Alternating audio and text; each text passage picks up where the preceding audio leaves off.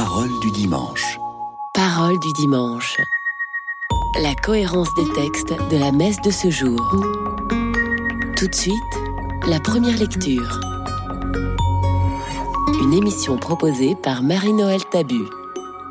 Lecture du livre des Lévites. Le Seigneur parla à Moïse et dit Parle à toute l'assemblée des fils d'Israël. Tu leur diras Soyez saints, car moi, le Seigneur votre Dieu, je suis saint. Tu ne haïras pas ton frère dans ton cœur, mais tu devras réprimander ton compatriote, et tu ne toléreras pas la faute qui est en lui. Tu ne te vengeras pas, tu ne garderas pas de rancune contre les fils de ton peuple. Tu aimeras ton prochain comme toi-même. Je suis le Seigneur.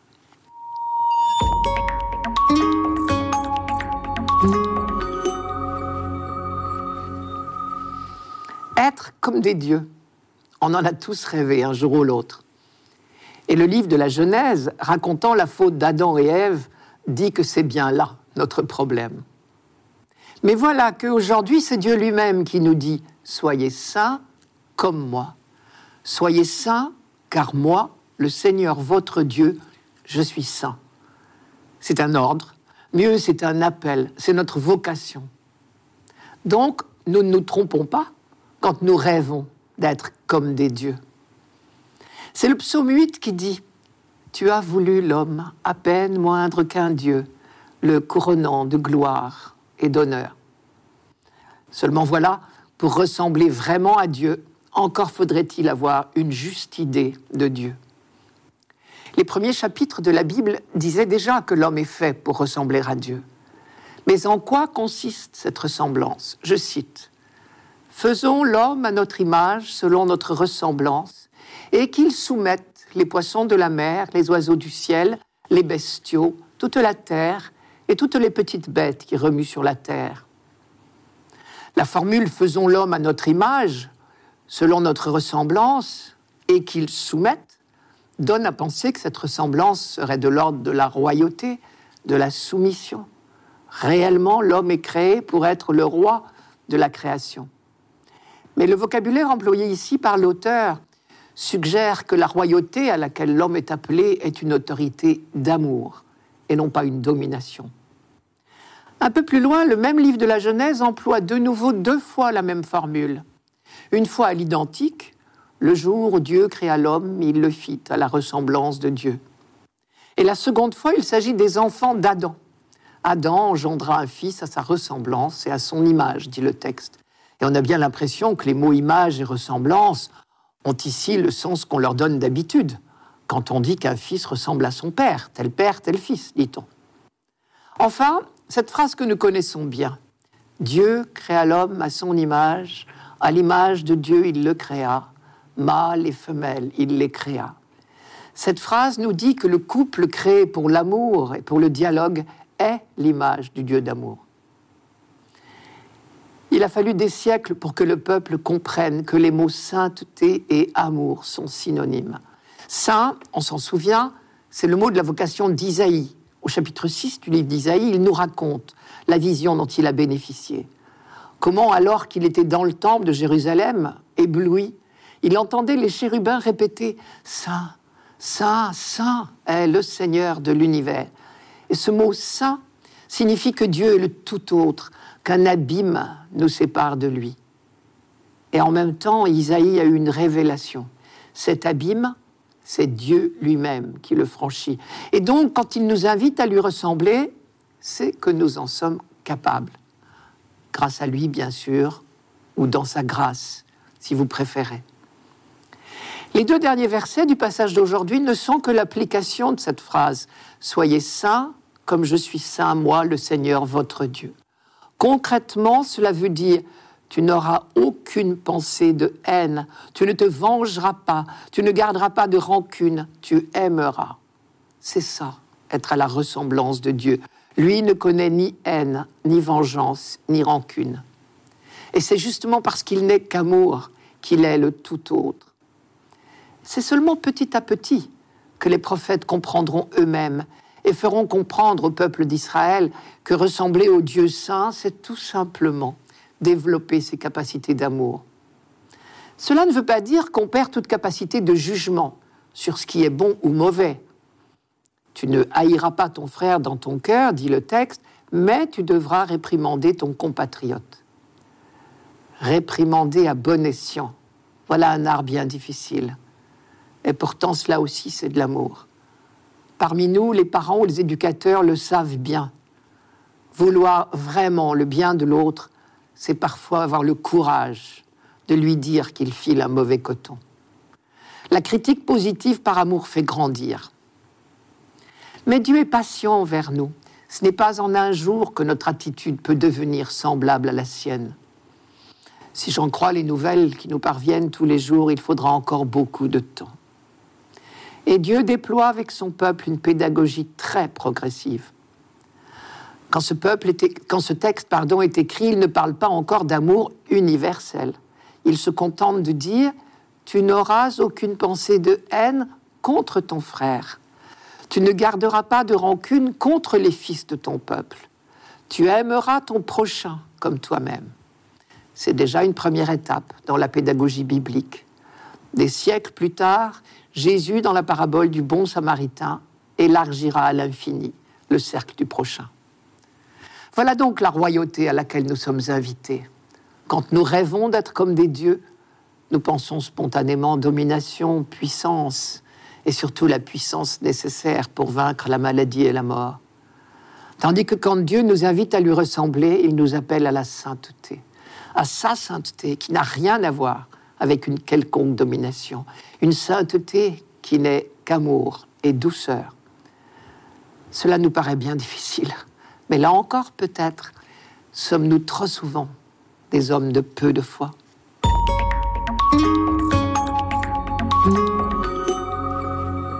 Radio Notre-Dame. Parole du dimanche. Parole du dimanche. La cohérence des textes de la messe de ce jour. Tout de suite, le psaume. Une émission proposée par Marie-Noël Tabu. Psaume 102. Bénis le Seigneur, ô mon âme. Bénis son nom très saint, tout mon être. Bénis le Seigneur, ô mon âme. N'oublie aucun de ses bienfaits, car il pardonne toutes tes offenses et te guérit de toute maladie. Il réclame ta vie à la tombe et te couronne d'amour et de tendresse. Le Seigneur est tendresse et pitié, lent à la colère et plein d'amour. Il n'agit pas envers nous selon nos fautes, ne nous rend pas selon nos offenses. Aussi loin que l'Orient de l'Occident, il met loin de nous nos péchés. Comme la tendresse du Père pour ses fils, la tendresse du Seigneur pour qui le craint.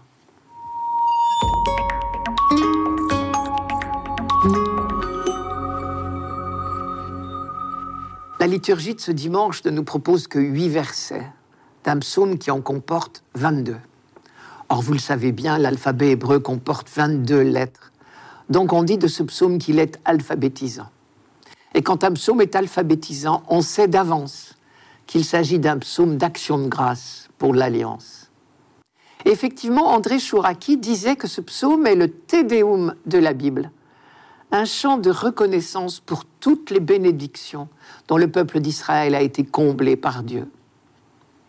Deuxième caractéristique de ce psaume, le parallélisme. Chaque verset se compose de deux lignes qui se répondent comme en écho. L'idéal pour le chanter serait d'alterner, ligne par ligne. Il a peut-être d'ailleurs été composé pour être chanté par deux chœurs alternés. Ce parallélisme, ce balancement est très fréquent dans la Bible procédé de répétition utile à la mémoire, bien sûr, dans une civilisation orale, mais surtout très suggestif. Si on soigne la lecture en laissant ressortir le face-à-face des deux lignes à l'intérieur de chaque verset, la poésie prend un relief extraordinaire. D'autre part, cette répétition d'une même idée, successivement sous deux formes différentes, permet évidemment de préciser la pensée et donc pour nous de mieux comprendre certains termes bibliques. Par exemple, le premier verset nous propose deux parallèles, intéressants l'un et l'autre. Bénis le Seigneur, ô mon âme, bénis son nom très saint, tout mon être. Premier parallèle, bénis le Seigneur, bénis son nom très saint. La deuxième fois, au lieu de dire le Seigneur, on dit le nom. Une fois de plus, nous voyons que le nom dans la Bible, c'est la personne. C'est d'ailleurs l'une des raisons pour lesquelles les Juifs ne s'autorisent jamais à prononcer le nom de Dieu. Deuxième parallèle dans ce premier verset, Ô mon âme, tout mon être. On voit bien que le mot âme n'a pas ici le sens que nous lui donnons spontanément. À la suite des penseurs grecs, nous, nous avons tendance à nous représenter l'homme comme l'addition de deux composants différents, étrangers l'un à l'autre, l'âme et le corps. Mais les progrès des sciences humaines au cours des siècles ont confirmé que ce dualisme ne rendait pas compte de la réalité. Or déjà, la mentalité biblique avait une conception beaucoup plus unifiée. Et dans l'Ancien Testament, quand on dit l'âme, il s'agit de l'être tout entier. Bénis le Seigneur, ô mon âme, bénis son nom très saint, tout mon être. Un autre exemple de parallélisme, un peu plus loin dans ce psaume, nous permet de mieux comprendre une expression un peu difficile pour nous, la crainte de Dieu. Nous rencontrons assez souvent ce mot de crainte dans la Bible, et il ne nous est pas forcément très sympathique a priori. Or, nous le trouvons ici dans un parallèle très intéressant. Comme la tendresse du Père pour ses fils, ainsi est la tendresse du Seigneur pour qui le craint. Ce qui veut bien dire que la crainte de Dieu, c'est tout sauf de la peur, elle est une attitude filiale. Je parle souvent de la pédagogie de Dieu à l'égard de son peuple. Eh bien là aussi, la pédagogie de Dieu s'est déployée lentement, patiemment, pour convertir la peur spontanée de l'homme envers la divinité en esprit filial. Je veux dire par là que, mis en présence de Dieu, du sacré, l'homme éprouve spontanément de la peur. Et il faut toute une conversion des croyants pour que, sans rien perdre de notre respect pour celui qui est le tout autre, nous apprenions à son égard une attitude filiale. La crainte de Dieu au sens biblique, c'est vraiment la peur converti en esprit filial. Cette pédagogie n'est pas encore terminée, bien sûr.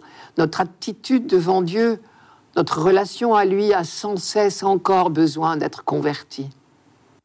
C'est peut-être cela, redevenir comme des petits-enfants, comme disait Jésus.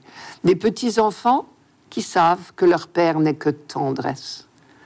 Cette crainte comporte donc à la fois tendresse en retour, reconnaissance et souci d'obéir au Père, parce que le Fils sait bien que les commandements du Père ne sont guidés que par l'amour. Comme un petit s'éloigne du feu parce que son Père le prévient qu'il risque de se brûler. Les versets retenus pour aujourd'hui insistent sur une des manifestations de cette tendresse de Dieu, le pardon. Un Dieu lent à la colère. Israël l'a expérimenté tout au long de son histoire. Depuis la traversée du Sinaï, dont Moïse a pu dire au peuple depuis que je vous connais, vous n'avez jamais cessé de vous révolter contre Dieu. La longue histoire de l'Alliance a été le théâtre du pardon de Dieu accordé à chaque régression de son peuple. Dieu pardonne toutes tes offenses et te guérit de toute maladie. Il n'agit pas envers nous selon nos fautes, ne nous rend pas selon nos offenses. Aussi loin que l'Orient de l'Occident, il met loin de nous nos péchés la vraie tendresse, celle dont nous avons besoin pour repartir. C'est celle justement qui oublie nos péchés, nos abandons. Jésus ne fera que la mettre en image dans la parabole du Père et de l'enfant prodigue.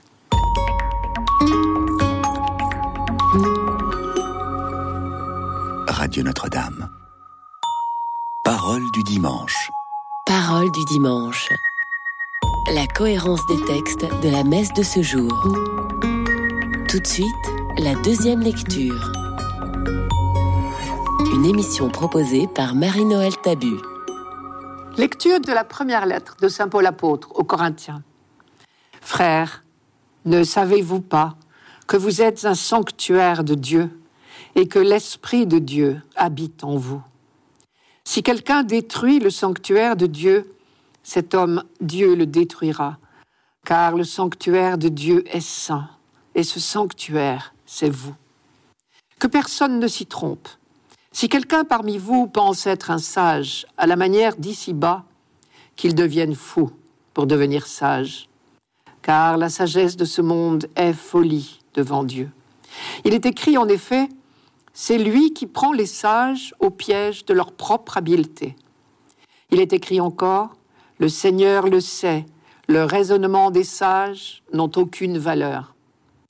Ainsi, il ne faut pas mettre sa fierté en tel ou tel homme, car tout vous appartient, que ce soit Paul, Apollos, Pierre, le monde, la vie, la mort, le présent, l'avenir, tout est à vous. Mais vous, vous êtes au Christ, et le Christ est à Dieu.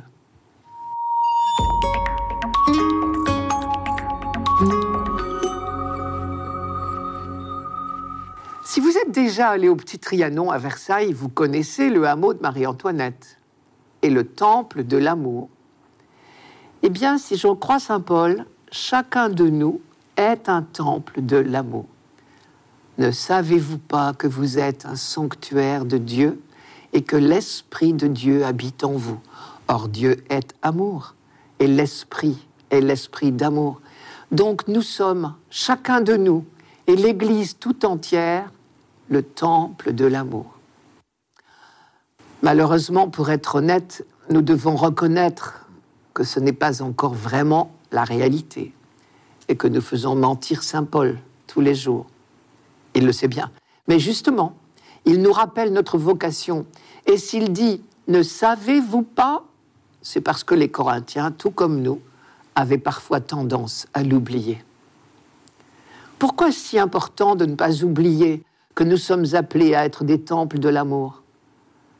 Parce que le projet de Dieu, son projet d'amour, ne peut se réaliser qu'avec nous. Nous n'avons pas d'autre raison d'être. Cela peut paraître prétentieux d'oser dire une chose pareille, mais pourtant c'est vrai. Nous sommes les temples de l'amour construits sur toute la surface de la terre pour que l'amour de Dieu soit manifesté partout. Cela me fait penser qu'au hameau de Marie-Antoinette, ce temple de l'amour n'est pas refermé sur lui-même. Il est au contraire complètement ouvert sur l'extérieur, simplement soutenu par des colonnes. Évidemment, ce serait un non-sens de s'appeler temple de l'amour et d'être replié sur soi-même. On peut certainement en dire autant de chacun de nous et de l'Église tout entière. Une fois encore, chez Saint Paul, je retrouve un écho de la prédication des prophètes. Leur grande insistance, toujours, sur l'amour des autres, un amour en acte et pas seulement en parole, bien sûr. Il serait intéressant également de se demander, chacun pour soi et aussi en Église, quelles sont les colonnes qui soutiennent le temple que nous sommes Certainement pas la raison raisonnante, d'après Saint Paul. En revanche, ceux qui nous ont transmis la foi sont bien des colonnes. Paul, Apollos ou Pierre, pour les Corinthiens, d'autres pour nous. Ils ne sont pas le centre pour autant. Dès le début de sa lettre, Paul avait très fermement remis les choses en place. L'apôtre, si grand soit-il, n'est qu'un jardinier. Quand nous applaudissons le prédicateur qui nous a fait vibrer, et parfois même peut-être converti, les applaudissements ne vont pas à lui, mais à celui seul qui connaît le fond de notre cœur. Reste que ceux à qui nous devons la foi, nos parents, nos proches ou une communauté, demeurent pour nous des appuis dont nous ne pouvons pas nous passer. On n'est pas chrétien tout seul. Les véritables apôtres sont ceux qui ne nous retiennent pas, ne nous captent pas, mais nous guident vers Jésus-Christ. Tout vous appartient, que ce soit Paul, Apollos, Pierre, le monde, la vie, la mort, le présent, l'avenir. Tout est à vous. Mais vous, vous êtes au Christ, et le Christ est à Dieu. On a bien là l'image d'une construction. Et il me semble que là encore et toujours, Paul annonce le dessein bienveillant de Dieu. Nous sommes au Christ, c'est-à-dire nous lui appartenons, nous sommes greffés sur lui, et lui est à Dieu. Tout est repris dans ce grand dessein. Le monde et la vie et la mort, le présent et l'avenir. Dans la lettre aux Éphésiens, Paul dit, le grand projet de Dieu, c'est de réunir l'univers entier, tout ce qui est dans les cieux et ce qui est sur la terre, en Jésus-Christ. Nous sommes bien loin de nos raisonnements humains. Et pourtant, Paul nous dit, c'est la seule sagesse. Que personne ne s'y trompe. Si quelqu'un parmi vous pense être un sage, à la manière d'ici-bas, qu'il devienne fou pour devenir sage. Nous retrouvons cette insistance de Paul sur l'abîme qui sépare la logique de Dieu et nos logiques humaines. Mes pensées ne sont pas vos pensées, vos chemins ne sont pas mes chemins, comme dit Isaïe. Et l'abîme qui sépare nos pensées de celles de Dieu est tel que si nous nous laissons gagner par les raisonnements humains, cela risque de nous ébranler et de détruire le temple que nous sommes. Rappelez-vous la phrase de tout à l'heure. Le Seigneur le sait, les raisonnements des sages n'ont aucune valeur. Autrement dit, c'est du vent. Du vent, non seulement cela ne fait pas une colonne solide, mais même s'il se transforme en bourrasque, il peut déraciner des colonnes pourtant stables. En relisant encore une fois ce texte, on comprend pourquoi la liturgie prévoit l'encensement des fidèles à la messe. Chaque fois qu'on nous encense, nous, les baptisés, c'est pour nous rappeler, ne savez-vous pas que vous êtes un sanctuaire de Dieu et que l'Esprit de Dieu habite en vous?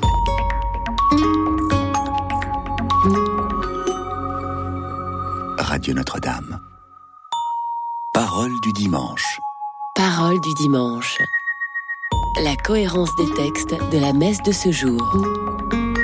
Pour finir, l'Évangile. Une émission proposée par Marie-Noël Tabu. Évangile de Jésus-Christ selon Saint Matthieu. En ce temps-là, Jésus disait à ses disciples, Vous avez appris qu'il a été dit œil pour œil et dent pour dent. Eh bien, moi je vous dis de ne pas riposter aux méchants. Mais si quelqu'un te gifle sur la joue droite, tends-lui encore l'autre. Et si quelqu'un veut te poursuivre en justice et prendre ta tunique, laisse-lui encore ton manteau. Et si quelqu'un te réquisitionne pour faire mille pas, fais-en deux mille avec lui. À qui te demande, donne. À qui veut t'emprunter, ne tourne pas le dos. Vous avez appris qu'il a été dit, tu aimeras ton prochain et tu haïras ton ennemi. Eh bien moi je vous dis, aimez vos ennemis et priez pour ceux qui vous persécutent, afin d'être vraiment les fils de votre Père qui est aux cieux. Car il fait lever son soleil sur les méchants et sur les bons. Il fait tomber la pluie sur les justes et sur les injustes. En effet, si vous aimez ceux qui vous aiment, quelle récompense méritez-vous? Les publicains eux-mêmes n'en font-ils pas autant? Et si vous ne saluez que vos frères, que faites-vous d'extraordinaire? Les païens eux-mêmes n'en font-ils pas autant? Vous donc, vous serez parfaits, comme votre Père céleste est parfait.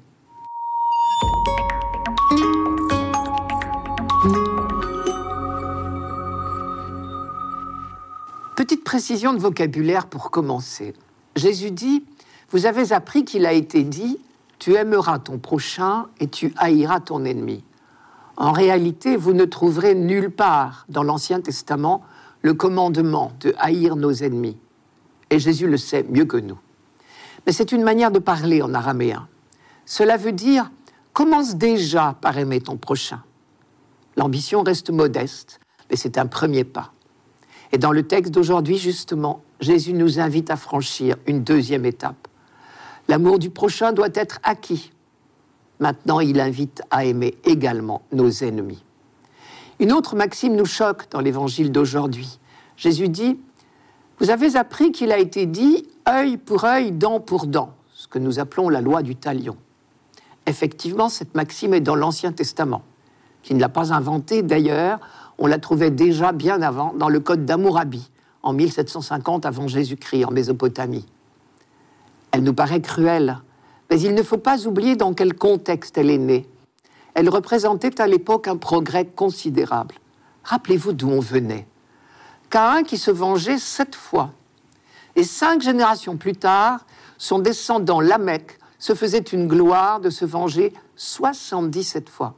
Vous connaissez la chanson de la Mecque à ces deux femmes, Ada et Silla? Ada et Silla, écoutez ma voix, femme de la Mecque, tendez l'oreille à mon dire. Oui, j'ai tué un homme pour une blessure, un enfant pour une meurtrissure. Oui, Cain sera vengé sept fois, mais la Mecque 77 fois. En Israël, la loi du talion apparaît dans le livre de l'Exode pour imposer une réglementation de la vengeance. Désormais, le châtiment est limité. Il doit rester proportionnel à l'offense. C'est déjà un progrès. Ce ne sont plus la haine et l'instinct seuls qui détermine la hauteur de la vengeance. C'est un principe juridique qui s'impose à la volonté individuelle. Ce ne sont plus sept vies pour une vie, ou 77 vies pour une vie.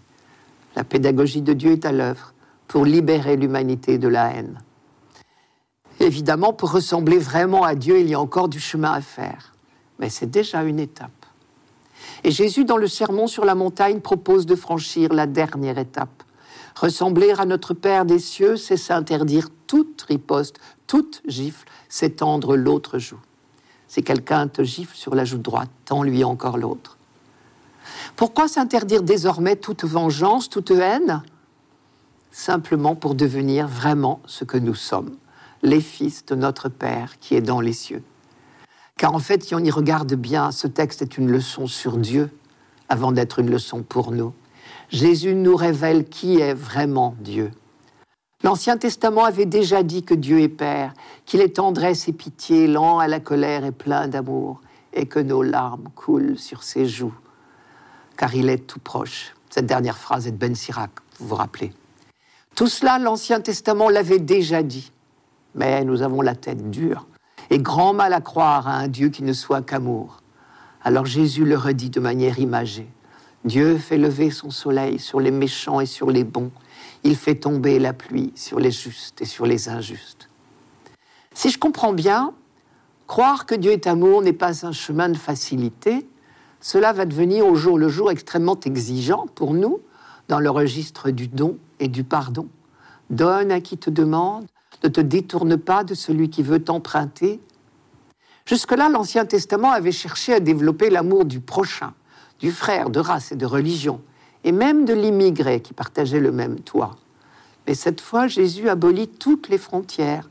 Le sens de la phrase, c'est donne à quiconque te demande, ne te détourne pas de celui qui veut t'emprunter, sous-entendu, quel qu'il soit. Et nous retrouverons cette exigence dans la parabole du bon samaritain. Tout cela nous paraît fou, déraisonnable, démesuré. Et pourtant, c'est exactement comme cela que Dieu agit avec chacun de nous, chaque jour, comme il n'a pas cessé de le faire pour son peuple. La raison raisonnante et quelques amis bien intentionnés nous poussent à ne pas nous laisser avoir, comme on dit, Jésus est dans une toute autre logique, celle de l'esprit d'amour et de douceur. Elle seule peut hâter la venue du royaume. C'était Parole du dimanche, une émission présentée par Marie-Noël Tabu. Rendez-vous dimanche prochain.